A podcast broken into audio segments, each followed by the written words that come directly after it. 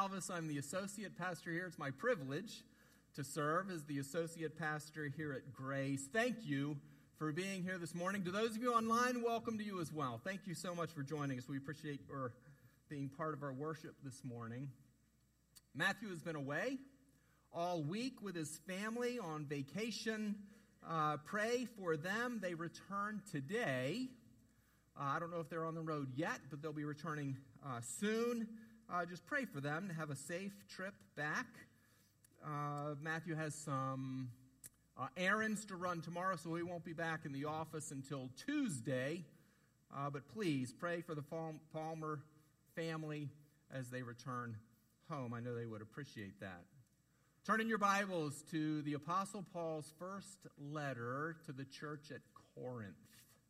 1 Corinthians chapter 1. 1 Corinthians chapter 1, please. If you're here last week, you know that Matthew interrupted our uh, sermon series through the Gospel of Mark to begin a brief series of messages that he has entitled God's Values and Grace Church. We'll return to Mark sometime in September, uh, but over the course of seven weeks, starting with last week, over the course of seven weeks, we're going to highlight several values. These are kingdom values that are important to the Lord, and because they are important to the Lord, they are important to Grace Church.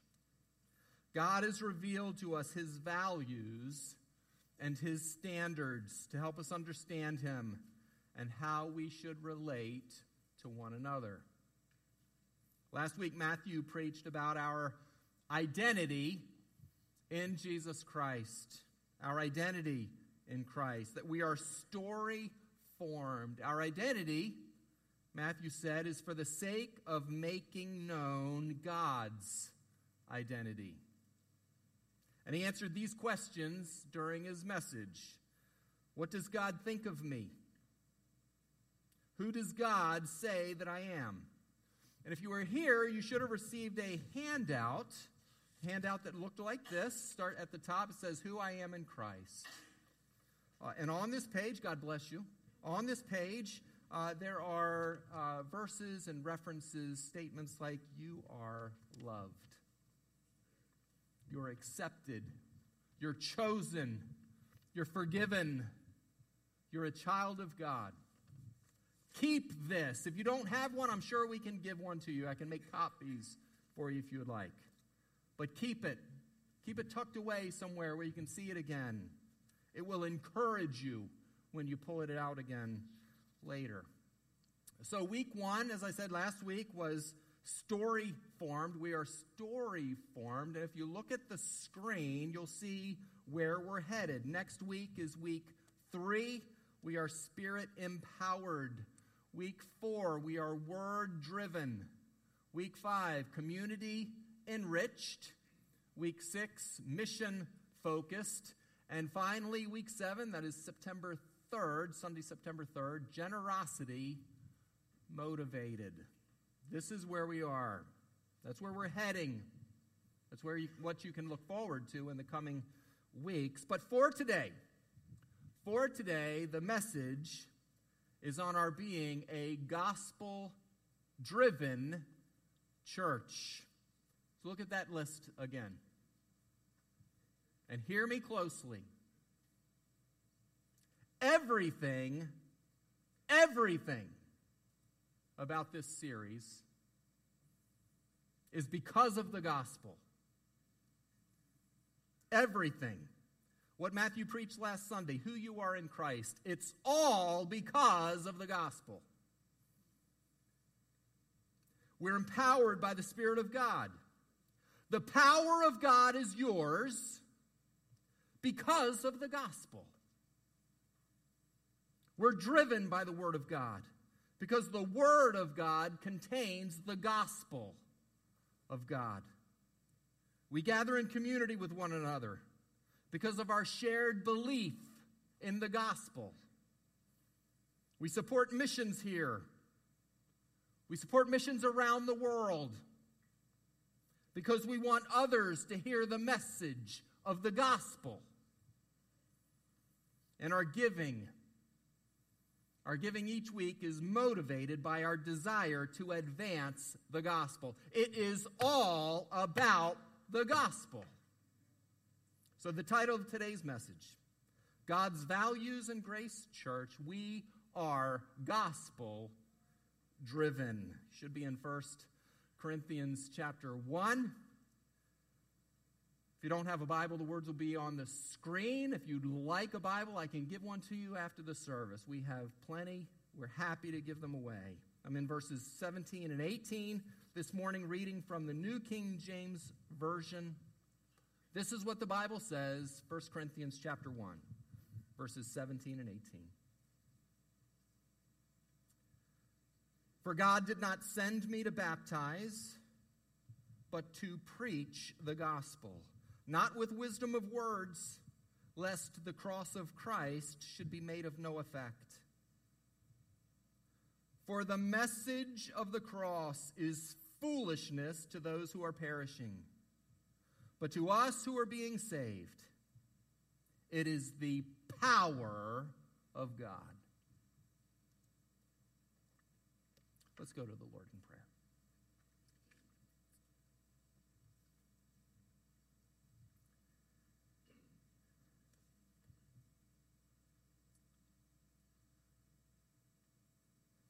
Lord, thank you for your word.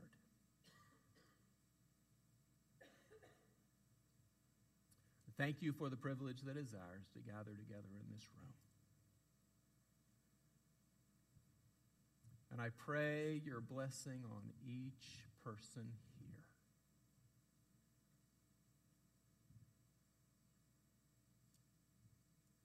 God, give them ears to hear, please. Give us ears to hear. The gospel of God is the power of God.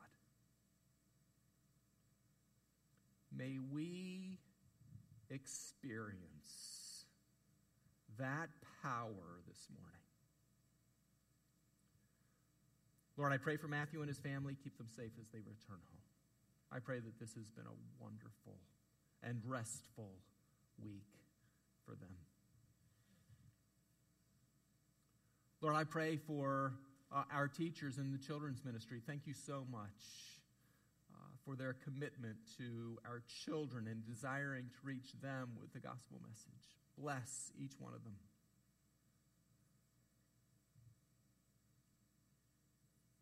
Thank you for the privilege and the ability to send what we're doing here around the world through the internet.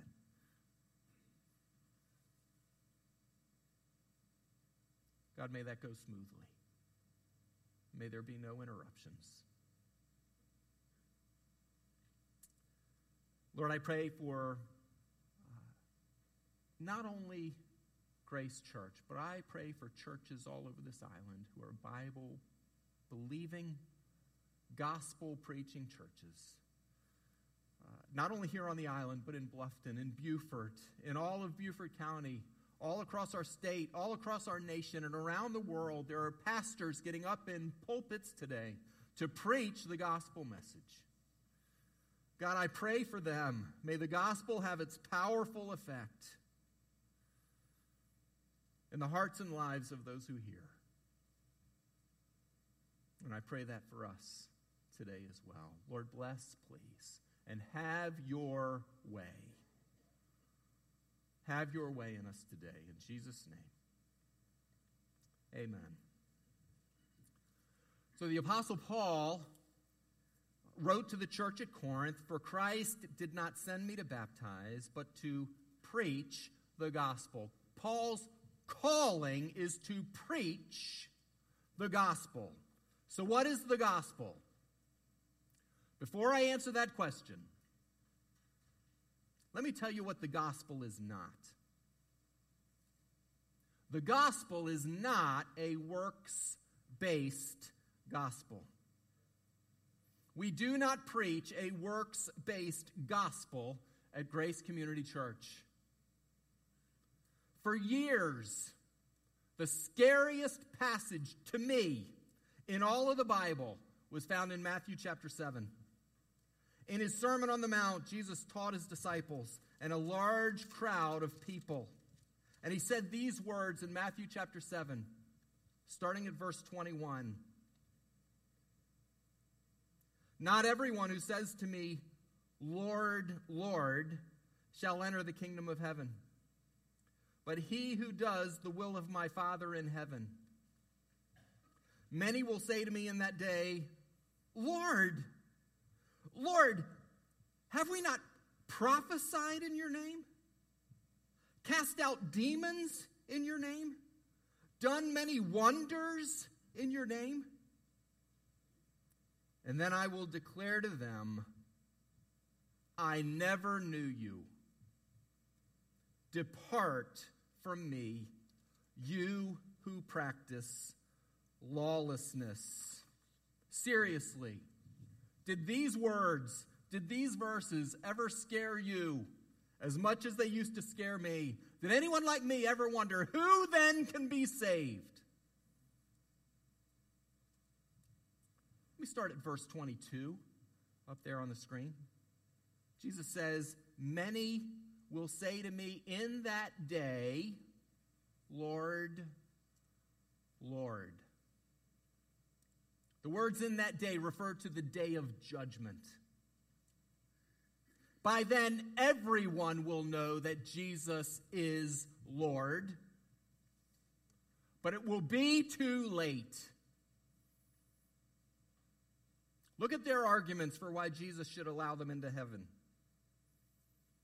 I prophesied in your name, Lord.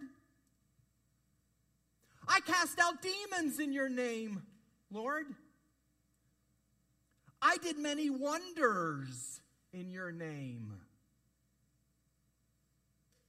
Look at those arguments closely. You don't have to answer this out loud, but I have a question for you. Consider this what do they all have in common? What do all of these arguments say it again? I, I did this. I prophesied in your name. So I deserve heaven. I cast out demons in your name. So I deserve something. You owe me. I did many wonders in your name. That is a works based theology. These are works.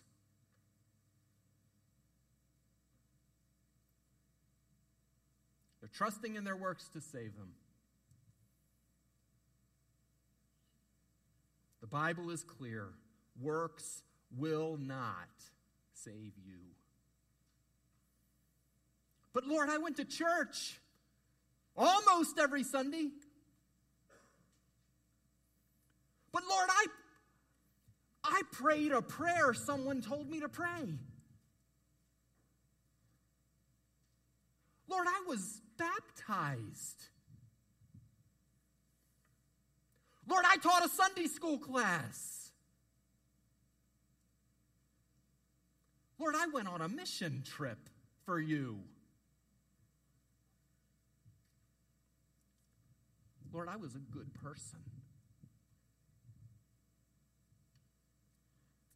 If you are counting on your works to save you, then be prepared to hear the Lord say back to you, I never knew you. Depart from me. The Apostle Paul wrote these words to Titus.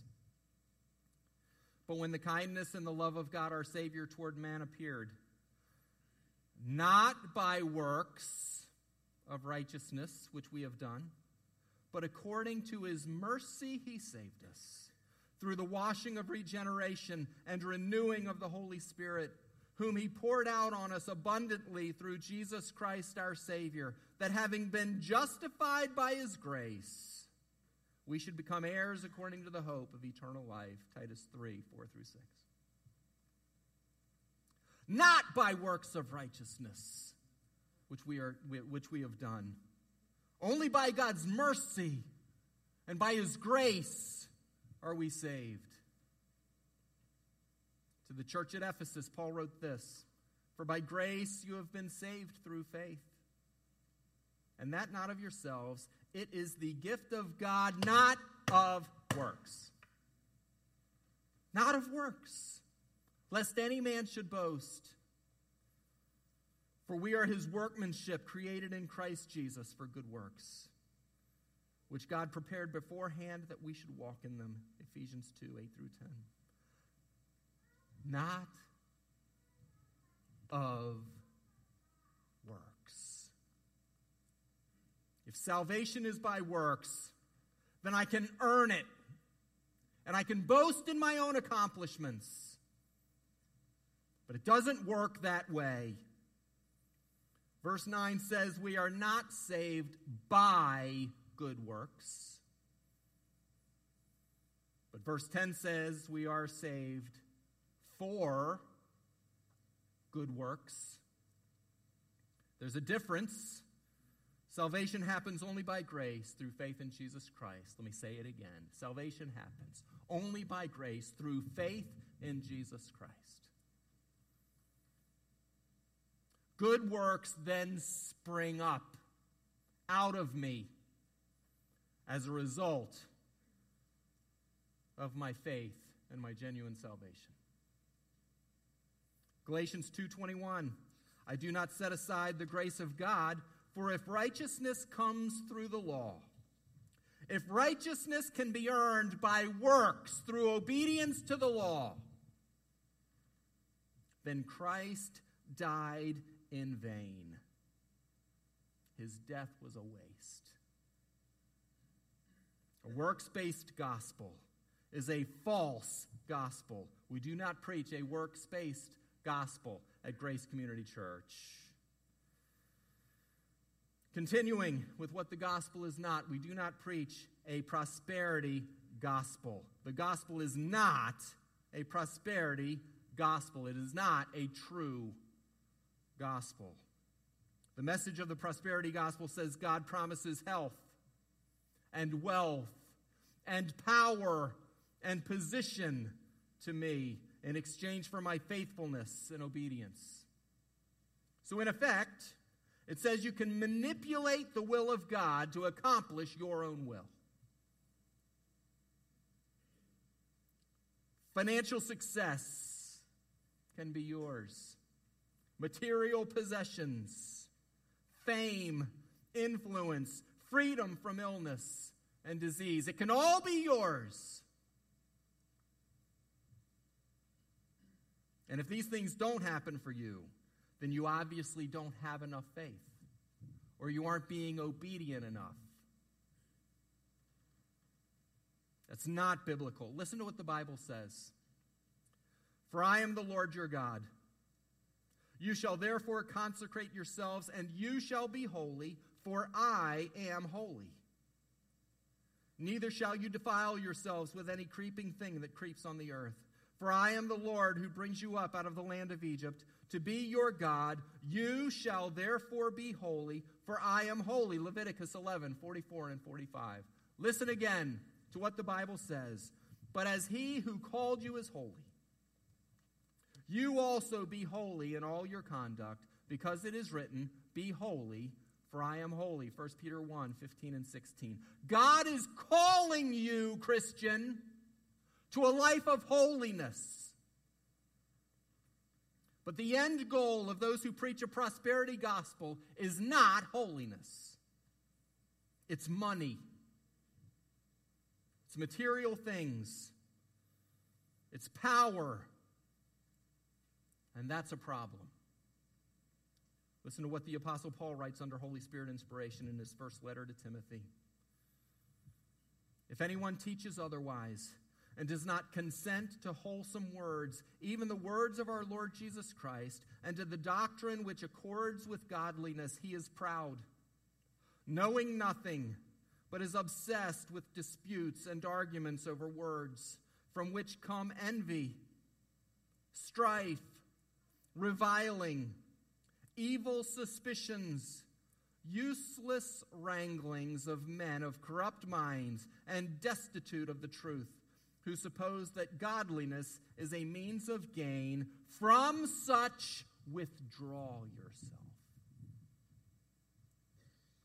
Paul is saying to Timothy, if anyone teaches anything that is contrary to the words of Jesus, if anyone teaches anything that is contrary to right doctrine, then that person is, and I love how the Message Bible paraphrases this, then that person is an ignorant windbag who infects the air with germs of envy, controversy, bad mouthing, suspicious rumors. Eventually, there's an epidemic of backstabbing, and truth is but a distant memory. Look at the last half of that verse, verse 5. Think the second line up from the bottom on the screen. That's the New King James Version. They suppose that godliness is a means of gain. The NIV is more specific. The NIV says they have been robbed of the truth and think that godliness is a means to financial gain. New Living Translation says this To them, a show of godliness is just a way to become wealthy. And the Good News Translation says this They think that religion is a way to become Preachers of the prosperity gospel believe this that religion is simply a means of becoming rich. Paul was warning against this message all the way back in the first century. He was warning people of it. And he ends with these words at the conclusion of verse 5 From such, withdraw yourself. If you have your Bible open to 1 Timothy, you may not find those words from such withdraw yourself. That phrase is not in all of the Greek manuscripts, so some translations remove it altogether. They omit it uh, from uh, the Bible. The King James Version, the New King James Version, keep it in. From such withdraw yourself. Stay away from those who preach that message. It is not biblical. In the end, the prosperity gospel is another form of a works based gospel. If I do this, then God will give me that. He owes me that. And in the end, it's no gospel at all. Finally, we do not preach the gospel of the emergent church. How many of you have heard of the emergent church movement? Some. Okay, thank you. Thank you. I'm glad to hear that. I first heard of the emergent church movement back in maybe 2006 or 2007, but it had been around for years before that.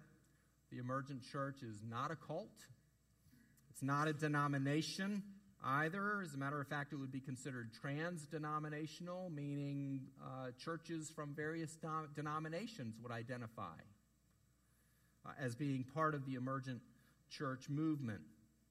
Got started when uh, pastors began to consider how to move toward a more postmodern way of doing church. Their thought was as the culture changes, the church should change too. These pastors believed a new church should emerge in response to the change in culture, which is how the movement got its name. Here's the problem. In moving toward a more postmodern way of doing church, the focus has become less on preaching the gospel and more on having a conversation. They advocate for a new kind of church and a new kind of Christianity. They ask questions like can the scriptures be fully understood? Can Jesus really be the only way to heaven? Can we really know what is truth? And because they question everything, there are no absolutes. That is the greatest danger. Sin is ambiguous. Doctrinal station, statements at most emerging churches are very informal if they exist at all. Listen to what one emergent church pastor said. The center of the gospel of Jesus is that God is going to send you to hell unless you believe in Jesus. So Jesus then rescues you from God. But what kind of God is that that we would need to be rescued from him? This is a pastor speaking. How could that God ever be good or ever be trusted? How could that ever be good news? This is why lots of people want nothing to do with the Christian faith. They see it as an endless list of absurdities and inconsistencies and say, why would I ever want to be part of that? This is a pastor, and he's preaching heresy. To combat heresy, you preach the truth.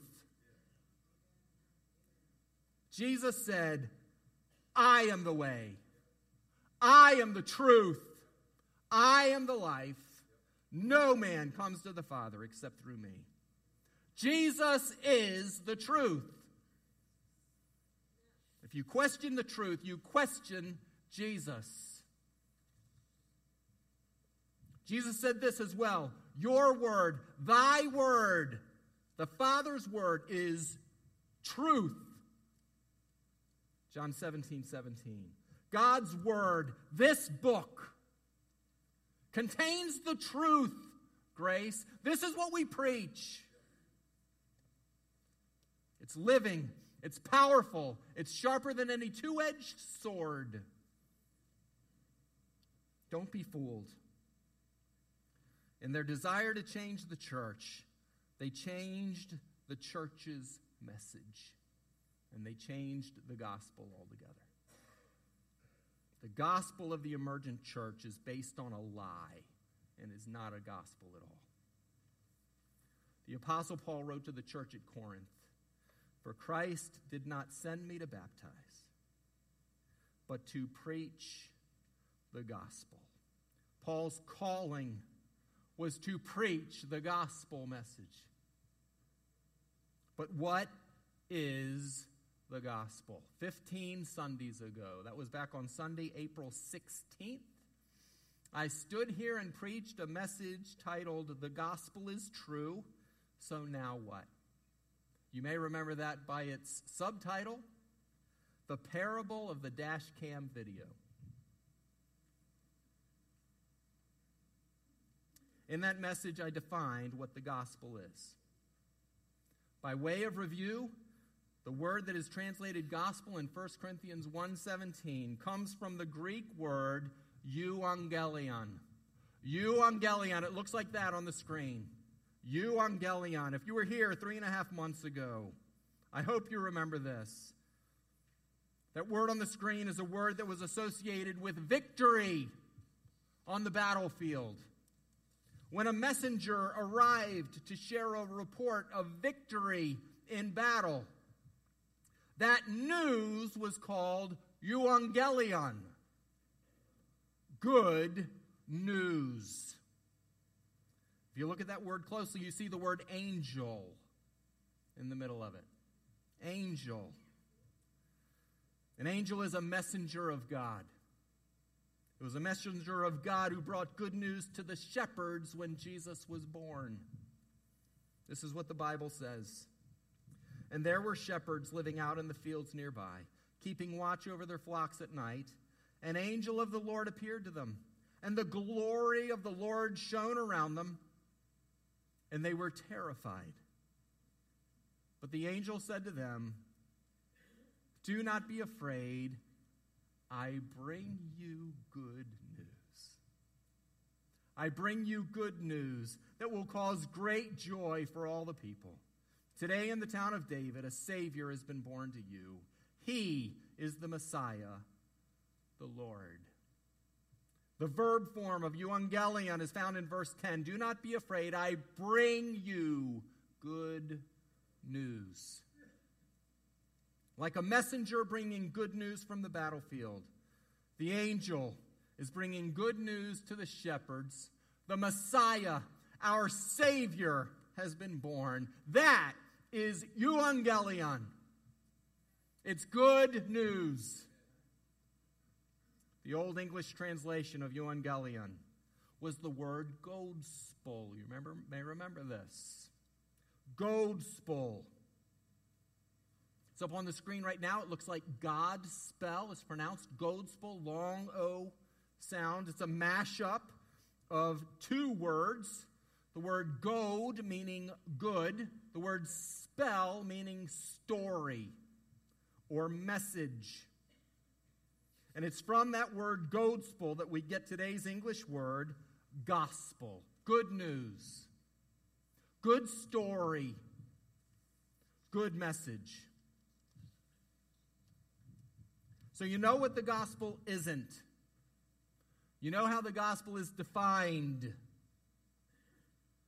But still, what is the gospel? What is it that Paul was called to preach? What is it that Matthew and I and others who stand behind this podium are called to preach each week? The answer is found in 1 Corinthians chapter 1 verses 17 and 18. I'm going to read them again. For Christ did not send me to baptize, but to preach the gospel, not with wisdom of words, lest the cross of Christ should be made of no effect. For the message of the cross is foolishness to those who are perishing, but to us who are being saved, it is the power of God. God called Paul to preach the gospel, not with wisdom of words, not in a way that was going to impress with his intellect or his ability as a public speaker. It's not the style of preaching that has the power to save. It's the gospel itself that contains that power. And the gospel is the message of the cross. Say it again. The gospel is the message of the cross. It's the message of the cross that we preach at Grace. It's the message of the cross that has the power to save. It's the message of the cross that changes lives. And because it was on the cross that Jesus Christ, the Son of God, died for your sins and for mine, we have hope. We have hope. The Bible says this. By the way, let me stop right here. I'm speaking to Christians right now. If you're not sure, if you're not sure you're saved, you, you don't have to pay attention to this next five seconds. Christians, start praying. You hear me? Start praying.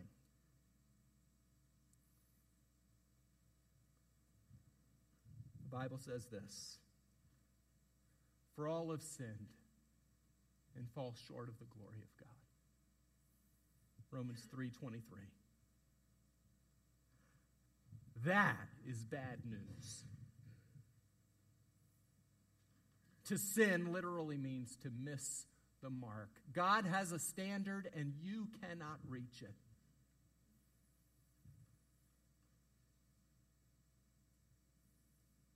Bible says this, for the wages of sin is death, Romans 6:23, the first half of that verse. That's more bad news. Sin deserves punishment. Back in Matthew chapter 7, when Jesus said, I never knew you, depart from me, he is sending them to their eternal punishment. And that is hell. Yes, hell is real. But there is good news. The Bible says, But God demonstrates his own love toward us, in that while we were still sinners, Christ died for us. Romans 5 8. God loves you. And he loves you so much that he sent his son, Jesus Christ, to die for you on the cross. And praise God, he didn't wait for you to clean up your act. before dying. Praise God. There's more good news. 1 Corinthians 15, 3 and 4. For I delivered to you first of all that which I also received, that Christ died for our sins according to the Scriptures, and that he was buried, and that he rose again the third day according to the Scriptures. You hear that? Jesus died for your sins. He paid the penalty for your sins. He took the punishment that you deserved, that I deserved, and took it upon himself on a cross. Why? Because the gift of God is eternal life through Jesus Christ our Lord. God wants you to spend eternity with Him in heaven. He wants you to spend eternity with Him. The hope of eternal life is yours. It is God's free gift to you, just waiting for you to receive. So, how can you receive it? That if you confess with your mouth the Lord Jesus and believe in your heart that God has raised him from the dead, you will be saved. For with the heart one believes unto righteousness, with the mouth confession is made unto salvation. I read these words from Matthew chapter 7 earlier. Not everyone who says to me, Lord, Lord, shall enter the kingdom of heaven, but he who does the will of my Father in heaven. What is the will of God? Listen to these words from Jesus in John chapter 6, verse 40. And this is the will of him who sent me, that everyone who sees the Son and believes in him may have everlasting life, and I will raise him up at the last day. God's will is for you to believe that Jesus Christ is the Son of God who died on the cross for your sins. That is God's will for you. If you believe that with your whole heart, you will spend eternity with Him in heaven. And that, dear grace, is euangelion. It is good news. And not only is it what we preach at Grace, everything we do here is because of it. I close with this. These are the words of the Apostle Paul, uh, but I am confident uh, that uh, not only I, but Matthew, our elders, all of the leadership at Grace are in full agreement with these words from Paul. Galatians chapter 1, verses 8 and 9. But even if we or an angel from heaven preach any other gospel to you than what we have preached to you, let him be accursed. As we have said before, so now I say again if anyone preaches any other gospel to you than what you have received, let him be accursed. Let's bow our heads and pray together.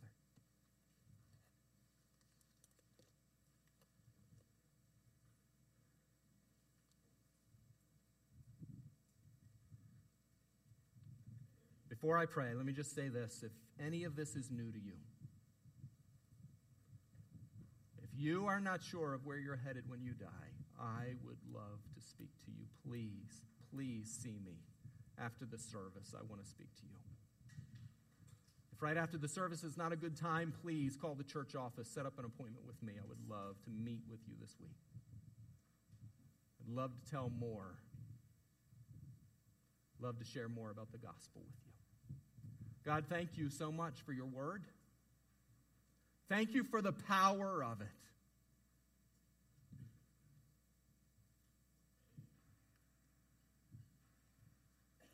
Thank you for the gospel message.